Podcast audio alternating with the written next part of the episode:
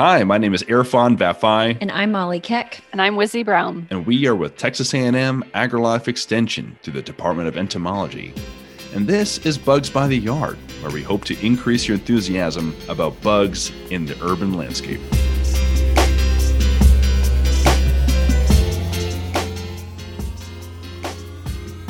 This week we're talking about pollinators. It's about the end of March, beginning of April for most people. And that means that hopefully things that didn't die off from snow apocalypse that we had in February are green and hopefully starting to flower a little bit. But I did want to make sure that we comment on something from our previous podcast because it seems like I kept mentioning we don't ever have multiple days of freeze. And then we have. Do you want to correct days. you want to correct that statement? Is that I do. Are we issuing You a doomed us all. We're 3 episodes in and we're issuing corrections already. I just kept thinking after like day three of freezing weather, well, this has never happened before. and we, I had said over and over again, nothing happens to the insects. It doesn't get cold enough for long enough. And it got cold enough for long enough, but I still don't think much happened to the insects. I agree. I th- unless there's like some tropical species that we have here that really have no overwintering strategy, but even them, a lot of them uh, have a you know a way of living inside some warmer habitats, such as like human homes, your attics, your soffits, or whatever. I suspect, yeah, we'll still see a lot of a lot of the common insects that we see year year after year. Yeah, I don't think it's going to affect anything. I always say if Alaska has insects, I think Wizzy said this last time, and Canada has insects, then we're going to have insects in Texas. Yeah, agreed. now that we've we've covered that and apologize for saying that incorrectly over and over again it's pollinator season for most people hopefully i know that some people still will get some random late freezes or cold dips um, in the panhandle and maybe north texas but for the majority of texas we've warmed up enough where our evenings are staying warm enough through the night so that our flowers are starting to bloom and really take off. And hopefully everyone's getting some nice good rain. And and it seems like this is the time of year as you start to see your flowering plants, you notice some butterflies, there's some bees flying around. Everyone starts thinking about pollinators. And for most people, I think when you think of a pollinator, you immediately think of either a butterfly or more likely a honeybee. And I appreciate my honeybees as a beekeeper, but most people don't appreciate them so much as pollinators. Or most people that know don't appreciate them as pollinators for your landscape because there's a lot of other native pollinators. I thought it would be um, kind of interesting to start out and talk about what some of our more underappreciated pollinators are, or the ones that we tend to like to see in our landscape as entomologists. And I will start out by saying one of my favorite ones to see is a, a bee fly, which is like uh, it's like seeing Sasquatch, I feel like, because you don't hardly ever see them, but they're super, super buzzy and fast. And if you know what you're looking for, then you'll notice them zipping. On. They fly like a fly because they are a fly instead of like a bee, although they look like a bee. So I always get really excited when I see those guys on my plants. I can't help but feel like next week you're going to see everyone's going to see a bunch of Sasquatches everywhere, and you have to issue another statement correction. You know, I I also like the the bee flies or hover flies or syrphid flies or whatever you want to call them. I did um my undergraduate degree. That was what I did my senior project on. I had to count and categorize and identify all these different syrphid flies for one of the professors at Ohio State. And so I I got to really appreciate them and all of their diversity. But th- I think they're cool. And a lot of people don't know even what they're looking at because they just assume that they're a bee or a wasp since they look so similar. Mhm. The other fly that I really like seeing on um, my flowers that help pollinate are the tachinid flies because people don't think about those actually being pollinators at all. They're like, ew, they're carrion and they're gross. And I'm just like, oh, look, it's so cute. What- What's, so- partic- what's particularly interesting about those uh, syrphid flies that I appreciate from a pest management standpoint is that their larvae are highly predacious. Uh, and so they're kind of like these semi-transparent, gross-looking larvae that kind of crawl around and look for soft-bodied insects and eat them up. So not only are they pollinators as adults, but as immatures, they are excellent predators. Uh, but I think I think my favorite, uh, is, is- you know, I saw it for the first time when I was in Texas, and it's a you know referred to by a few different names: a hawk moth, a sphinx moth, or hummingbird moth. And as that latter name suggests, it's it's because they behave a lot like hummingbirds, but it's actually a moth. And they, you know, they they beat their wings very rapidly.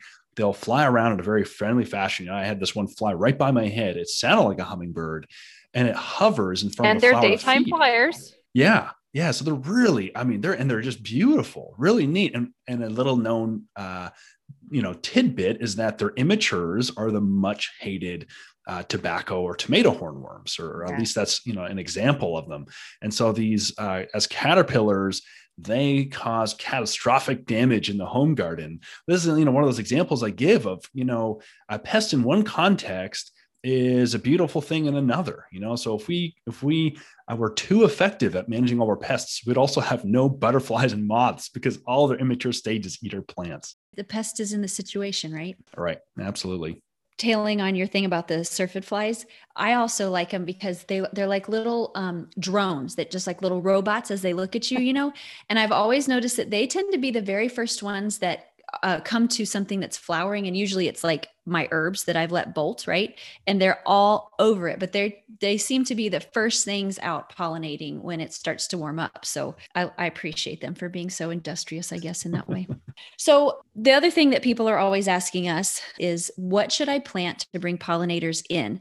And one thing that I would just say about that first is that if pollinators aren't coming to your garden, uh, there maybe they have a happy home someplace else. So I, you know, people always think, oh, my neighbor did something and they sprayed too many pesticides and they killed off all the bumblebees and everything. And you know, some years you just have them and some years you don't. Last year I didn't see many bumblebees, but the year prior they were all over the place in my garden and I didn't do anything, I think, to have hurt them. So I think that um, sometimes people assume the worst and it's just, it's nature. And sometimes they're there and sometimes they're not.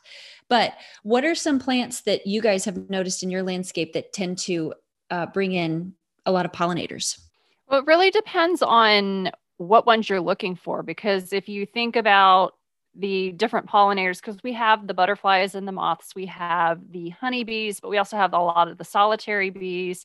There are also flies and beetles. Those are all going to need different things because they have different mouth parts to access what they need with the flower. So, me being a beetle nut, I I like planting things like sunflowers or um, zinnia or um, cone flowers that have that open ray-shaped flower, so I can see the beetles that are coming in on them. As far as like a general nectar source, I do a lot of Gregg's blue mist flower. I have a huge patch of it, and tons of bees, butterflies, whatever.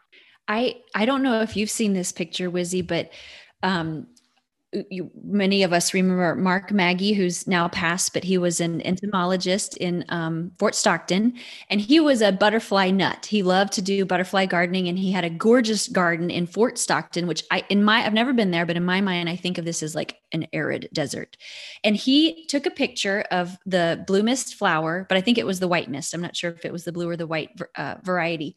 And in that one picture, you can count like 12 different species of butterflies. There's Wow. it's it's amazing. So if we if they can grow it in Fort Stockton, I feel like you can grow it anywhere. And I grew it this year for the first time and it it takes over. I mean, it, it goes kind of haywire, so you have to have a good space for it. But it was it was bonkers how many butterflies came to it. And there were other things that came, but you just notice the butterflies because you just see that, you know, very exaggerated movement of the wings. It was um, I mean, it blew my mind. It was so crazy. This was the first year that uh, my wife and I uh, actually, you know, went out and bought a bunch of plants and put in our garden. You know, we've only had a garden for like I don't know three years. And this is the first time we've actually been like, let's buy some plants and put it in there. You know, and so we made a new garden bed. And um, of all the plants we put in there, the the giant salvia, um, wow, I mean, was always super busy with a lot of bumblebees, which you know I love as well because just like giant pandas, Yes. flying pandas. There's like big Miniature flying pandas. It's fantastic. Yeah. It's a pocket panda. Yeah, it's a pocket panda. You can take it with you anywhere. Uh, so yeah, that's uh, that was like our, our anecdotal evidence. But question that I think a lot of us receive a lot is like, what should we plant in our landscape? And at least in my, you know, in my research, there's like very little data uh, actually collected on pollinator friendly plants. And so that's where, you know, we had started this um, pollinator citizen scientist project a couple years ago and wrapped up our, our, second year's worth of data last this last December. You know, anyone can get involved in. Decided we're going to launch it back up again. I think it's around April time.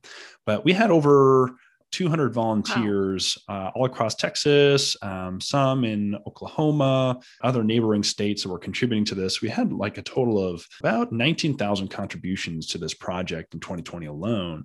You know, we're asking everyone to observe their plants for 60 seconds and count different types of pollinators. Uh, and to start to help generate some data around what plants are actually attractive in, in the landscape. This is like very preliminary, and I want to caution people because uh, we still need to filter out some things, and so you know, don't. This isn't the Bible on on pollinator gardens, but like I don't know. I kind of want to talk about maybe like the top five, maybe that that we found. Oh yes. Um, one is Antigonon leptopus, also known as coral mm-hmm. vine, corallita, or bee bush. Yeah, so it was apparently super attractive to honeybees. Uh, on average, was finding probably about 10, you know, people were counting 10 uh, honeybees within 60 seconds in a two by two foot area of that particular plant. So relatively high numbers. And they're also seeing bumblebees on there too in, in decent quantities.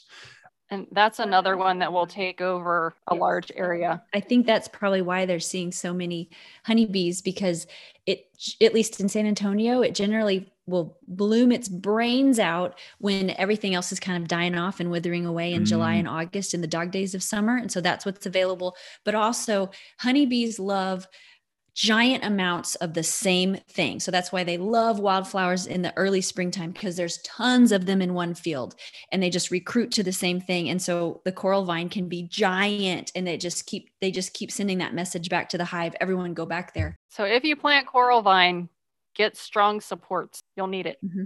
Will a plant like this take over your garden then? Is this something you don't necessarily want to plant in your garden from that perspective? Usually, people that I see around here, they put it along a fence line. So the fence is supporting it and then it kind of spreads out over the fence and makes that look nicer. Oh, okay. See, our next uh, most popular pollinator visitor uh, was crimson bee balm or scarlet bee balm, scarlet monarda, uh, or also known as bergamot. And that one also was uh, very attractive pollinators, in this case, primarily to just other bees. So it wasn't, you know, our categories were uh, honeybees, bumblebees, and Lepidoptera, which are your butterflies, moths. So it wasn't, it didn't seem like those were visiting this plant uh, a lot. It was more of this other bee category. So it could have been smaller sweat bees, it could have been um, basically other, it could have been like carpenter bees or things like that. Digger bees. There, there's a longhorn bees. There's tons of them. So if you want native bees, that might be a good thing to plant. All right. And let's see. Another one is like a uh, smaller shrub, I guess, uh, lilac chaste tree. It's considered deciduous shrub. That is a fabulous plant for um, pollinators and all sorts. I see bees, bumblebees, native bees, um, b- butterflies and moths, skippers on the same plant at the same time. But that is a very invasive plant, incredibly invasive. And we've actually taken it off of the Texas superstar list um, uh, because it's so incredibly invasive. But it's fast growing, it's beautiful. I have a couple in my landscape. So a lot of people have them or they moved into a place where they're already existing. And if you want to, what you do is you, if it takes a chainsaw, you buzz it down to the ground and you keep it more bush like than allowing it to grow really big. And you just want to keep cutting it, make it manageable and small so you can cut it before it seeds. And that way it doesn't grow. So anybody who goes to like, Lake Buchanan in Burnet, you can just go to places on that lake where nobody is. And there are the Vitex everywhere along the coastline because a bird pooped it out or a seed came up on the shore. It's very, very invasive. Wow. So, anyone listening that doesn't like native plants, you're not going to like that one. There you go. That's why all these plants, it's important to look at it in the context of is it invasive? You know, what are the maintenance requirements? How much irrigation does it need? Uh, how well does it handle snow and freeze cover for a week? you know, so all these things are are relevant bits of information. Absolutely. Not very well if it's in my landscape. oh no. and then some other like a few more like honorable mentions. Uh, you know, salvia obviously was was up in that top ten as well. So we had salvia leucantha and salvia farinacea, which we were discussing earlier. I guess is considered a native. That is the story that I've always heard. It's it's commonly called the Henry Duelberg um, salvia. The story that I have heard is that it was found in um, a cemetery, and the closest uh, gravestone next to it was Henry Duelberg. And I also believe that there is a white variety that is named after his wife because it was found by her gravestone. And I wouldn't quote me on that, but that's what I've heard multiple times. But a lot of people really, really love that one because it is considered a true Texas native. And a lot of like native plants can look really weedy and leggy, and people don't like them in the landscape. But this is one that that actually holds up pretty well if, as long as you keep cutting it down. And I think most people, if you you've probably seen this in the landscape and not even realize that's what it was. And there was uh, a couple more. One is uh, Allium tuberosum, which is like garlic chives. So if you have a vegetable garden, uh, you make sure you include some of that, um, you know, garlic in there. Then, then that's considered um, was considered in our top ten for pollinator density or attractiveness. And last one was uh, tea bush or pyramid bush. Uh, that again also made it in that top 10 out of our, you know, we had um, a few, I think it was like 350 ish plants that we had identified down to species um, in this. So of those, like the, those 10 across all regions appeared to be the kind of the most attractive to pollinators. I believe it with the herbs. I always tell people let your herbs bolt because you will draw in syrphid flies so you're drawing in a pollinator plus a predator. I mean that's like the the one thing that you could do to help your landscape with predators and pollinators is just let your herbs bolt which is counterintuitive because you don't want to let them flower because then you don't get the leaves but let them bolt. And the other thing I, I always tell people is plant a bunch of broccoli and let it flower. Don't don't pull it because it will bloom in december january when nothing else is blooming and then whatever pollinators are still active can find that as a food source but prepare to have harlequin bugs. yeah, they do like it when that start, stuff gets old. So, one thing that I always tell people about what to plant is, with the exception of like bottle brush that you mentioned and maybe a couple others, I always say that insects can very fairly well see all wavelengths of light, but they tend to see white, yellow, and blue purples better than other wavelengths. So if you can't remember any specific thing, just remember those colors. And when you go to the nursery, if there's insects pollinating it if there's pollinators on it then those are the ones that you want to pick up but if you if you go through your list Erfan i bet you could color code them and most of them would probably fall in one of those three categories and also most wildflowers or weeds flower in that that same color too so i think it makes sense to to look for flowers in one of those three categories. We do have, uh, I mean, we have all the color data associated with all those plants. So, you know, once once we get to analyze that as well, yeah, that that might be valuable for sure. I wonder if you're going to say, actually, you're incredibly wrong and it's pinks and reds that they prefer.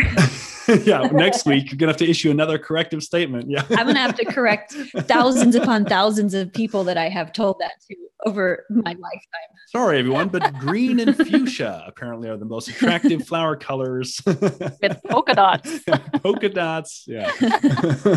so, other than planting plants, there's probably three ways that you can encourage pollinators in your landscape and number one is plant stuff that blooms so that they come after it right? But what are um, what are some other things that y'all could recommend that people can do to try to encourage their pollinators? Usually when i talk to people the, the blooming thing i always try to tell them have a variety of colors plant things in clumps. That way you have a larger area for those insects to find uh, plant a variety of flower shapes, and then making sure that you have something blooming for all seasons. That way you can kind of continue on having that food source for whatever insects are there. But I also will tell them to provide shelter for the insects, and that could be either in natural ways. Um, that requires you to know a little bit of biology of your insects that you're trying to attract. But a lot of the native solitary bees are going to be um, ones that burrow into the ground. So you want a bare patch of ground and kind of sandy, loose soil. So don't cover everything with grass or mulch or plants or whatever. Have some of those bare patches in sunnier areas. Or um, there are other bees, a lot of the early kind of pollinators that do the fruit trees and stuff like that, they are going to create their little nurseries in um, like tunnels, like either pithy stems or in old beetle burrows or um, or in the holes that your screws make in your trimmer for your bushes. I went out to my garage and they had yes. mason bead. I mean, yes. it couldn't be that deep, but I was like, who caulked the holes here for the screws? And then I realized it wasn't caulk. It was some little bee did it. And I have bee houses everywhere and they chose that instead. So aren't they funny? Well, that's always the case, right? It's like, here's this nice little place that I provided for you. Go find someplace else. It's just it's like your kid. You tell yeah. them to do something and they do the exact opposite. it reminds me of my toddler. Like, here are your toys. Stay away out of our kitchen cabinets. what size holes? What size hole? Like, if someone's going to make their own out of a block of wood, what are the different size holes that, that are recommended? It really depends on what type of bees they're trying to attract because and what season. So usually it goes from anywhere from like an eighth of an inch to what like three eighths of an inch or something like that. They they can definitely Google that. Um, but you want it to be a certain depth because the females are going to be laid at the back. So that's where they put their fertilized eggs because that's a more protected location. And they lay the males towards the front. So if you don't make it long enough, you're not going to have females for the next year. You're only going to have males coming out, which they're still going to go to the flowers, but they're not going to reproduce and produce more bees for the following season. So I had always heard that they'll lay their first eggs kind of in the front of the hole and crawl over that to lay others so that the younger ones are going to hatch first and come out. Maybe that's not true or do the females take longer to develop than the males do so they're not they're not stuck in there you know and they can't get out because they can't push the boys out of their way.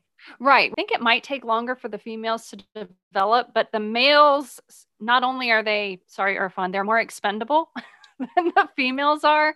They also having the advantage of when they hatch out first before the females, then they're kind of hovering and they're ready there to get the females when they come out and mate with them and start the process all over again. Okay. So they kind of want the males to come out before they okay. want the females. I appreciate that that you understand how much I relate to male bees and that what you were saying could have been insensitive to the to the male here. Uh, I do appreciate that. Doing my best. I guess the answer is give them all different sizes Erfan. Give them give them a variety because you never know who's going to come to it. A big fat carpenter bee or a little teeny tiny digger bee. Yeah. And then I know like um to promote them in the landscape from a uh like a pesticide perspective, right? It's like being cautious about what you spray. There's a lot of broad spectrum insecticides. If you read a label and it has a very long list of insects, um, then I, I usually caution that's probably broad spectrum may m- most likely going to have a negative impact on beneficials, including pollinators as well. Uh, a classic example of something that's used a lot in the landscape is uh, the active ingredient carbaryl.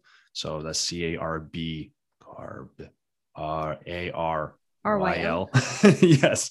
Um, that one is very broad spectrum. I say that differently. I've always pronounced it carbaryl.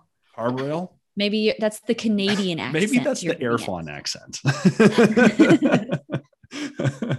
but even um, you know, there's a lot of insecticide drenches as well. So one that's uh, imidacloprid, for example, that uh, belongs to this class of insecticides known as neonicotinoids, which has been uh, under the heat a lot in the last four to five years for potential negative impact on pollinators. And there's been some studies been showing that um, these neonicotinoids, they act like nicotine. It is a new nicotine, neonicotinoid, uh, and has some addictive properties. They show like bees that like if they get some of it, they almost want to come back. So in one way, it's a way of getting them back in your garden, getting them hooked. Uh, but it is narcotics, so you're then going to be impacting their health, well-being, and, and and their communities, which you don't want to do. So uh, you know, you just want to be cautious about what you spray uh, the frequency you spray, the timing, right? So both pollinators are going to be yeah. most active usually in the mornings, early, early, you know, noon and early afternoon. Um, so usually we're, you know, suggesting spraying later in the afternoon or afternoon or evening so that that pesticide has some time to sit and and uh, kind of break down before they visit again the next morning. Yeah, I always say if you can get out there at dusk where it's still a little bit bright, um, they're gone. They've gone home for the night. They're not pollinating in the evening. And so then you get, and of course, there are moths and other things that might be nocturnal pollinators, but by and large, most of them have gone to bed. So you have all night long for that stuff to dry.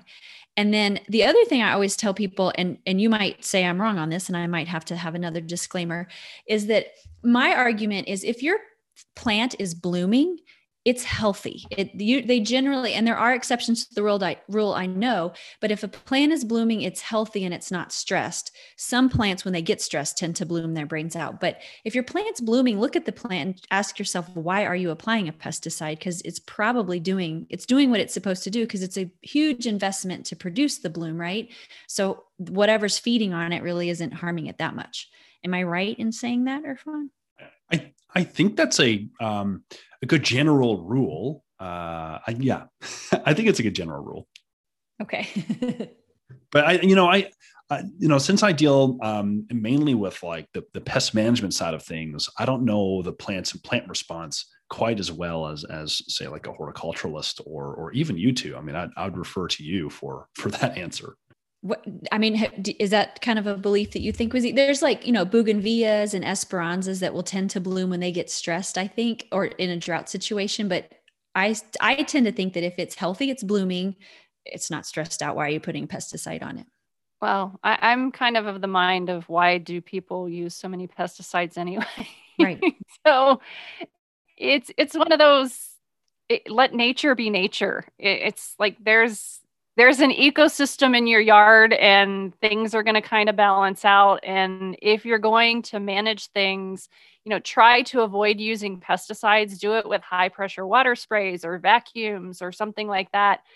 Um, and then when you mm-hmm. do choose pesticides try to target them as much as you can either to the insect or the location. That way you can protect you know beneficials that may be predators or parasites or um, even the pollinators. So it's kind of narrowing things down as much, but you know, let let things kind of do their thing. I think we fiddle with stuff a lot because we feel like we need to, and that just makes it worse.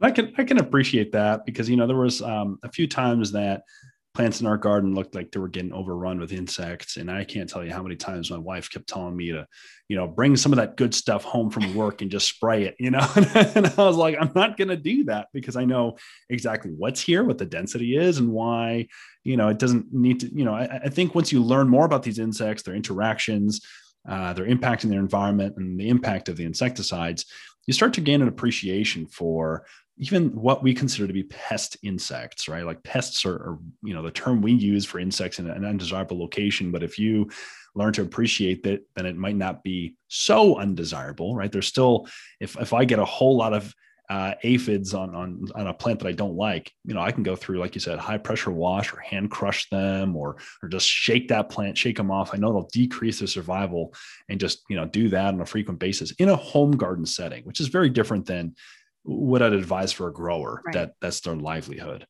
Uh, and so, yeah, absolutely. And I, you know, I think that's kind of our hope with this this podcast is that people will grow an appreciation for these insects in their garden and can make better management decisions. Yes. And now's the time of year to look outside and see those guys moving around. I always say that, um, and this is a good topic to get you into liking insects because pollinators are like the gateway bug for people. They get you in, they nice. help you appreciate and realize they're not so ucky and yes. yucky and gross. Yeah. Just to kind of summarize, if you want pollinators in your garden, all the stuff that we talked about kind of falls into three things plant plants that they like to feed on, give them some shelter, and reduce your pesticide use. Perfect. I think that's some great advice. Thanks for joining us. I hope you learned a little bit about pollinators and appreciate insects a little bit more and, and tune in next time for our next riveting topic. Signing off from the Bugs by the Yard podcast from Texas A&M AgriLife Extension and the Entomology Department. I'm Molly Keck. I'm Wizzy Brown. I'm Erfan Vafaie.